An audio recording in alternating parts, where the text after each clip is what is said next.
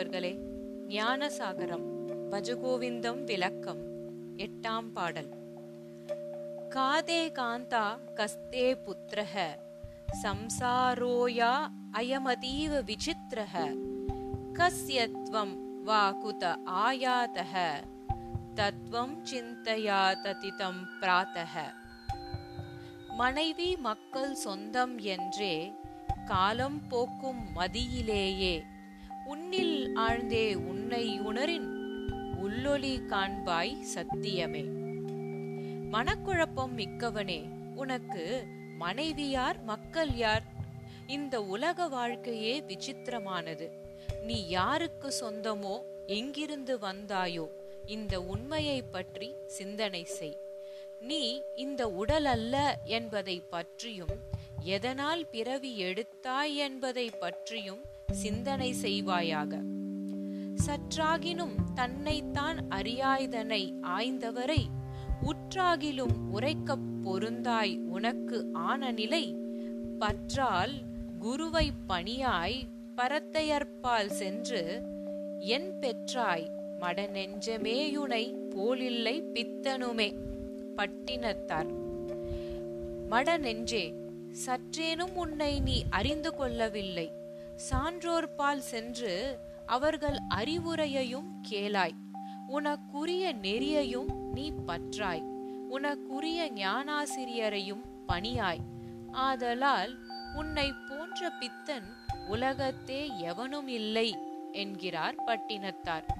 இங்கு உனக்குரிய நெறியையும் பற்றாய். என்பதில் உனக்குற்ற நெறி பரம்பொருளின் திருத்தாளில் ஒன்றுதலே என்பதை அறிவுறுத்தி கூறுகிறார்.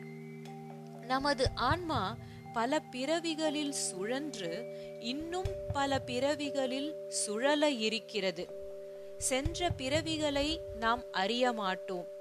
இனிவரும் பிறவிகளை குறித்தும் நாம் அறியமாட்டா குழப்பத்திலே வாழ்நாளை கழிக்கிறோம்.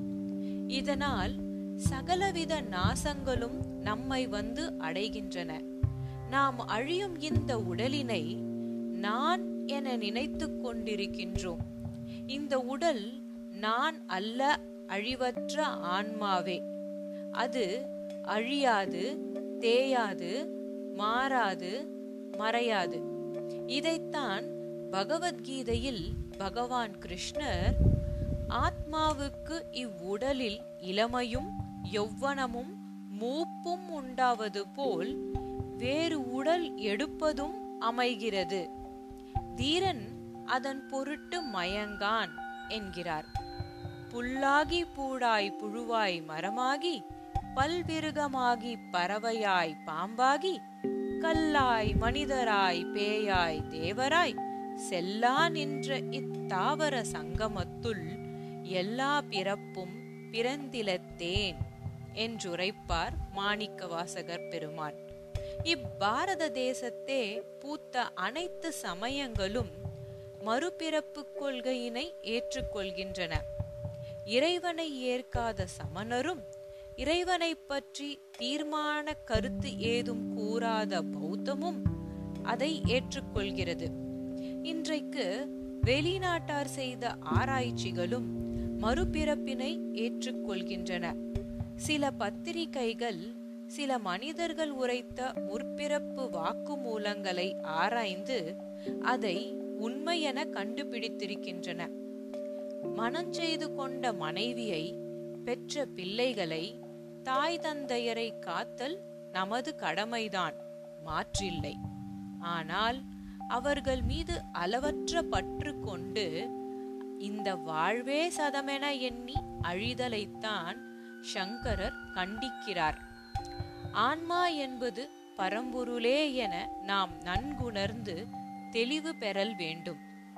ஆன்மா என்பதை மனிதன் என்ற பொருளில் கையாண்ட மேற்கத்திய தத்துவ ஞானி எமர்சன் சொல்லுவான் man is one because his soul is part and parcel of God மனிதனும் இறையும் இணையே எதனால் என்றால் அவனது ஆன்மா இறைவனின் பிரிக்க இயலா பாகமாம் என்பான். உண்மை இவ்வாறு இருக்க குழப்பம் மீறி சுற்றத்தை குறித்த அளவிற்கதிகமான சிந்தனை செய்து அழிந்து நாம் யார் என்பதனை தெளியாதிருத்தல் நலமோ என்கிறார் பகவத் பாதர். மீண்டும் அடுத்த பகுதியில் சந்திப்போம் நண்பர்களே. நன்றி.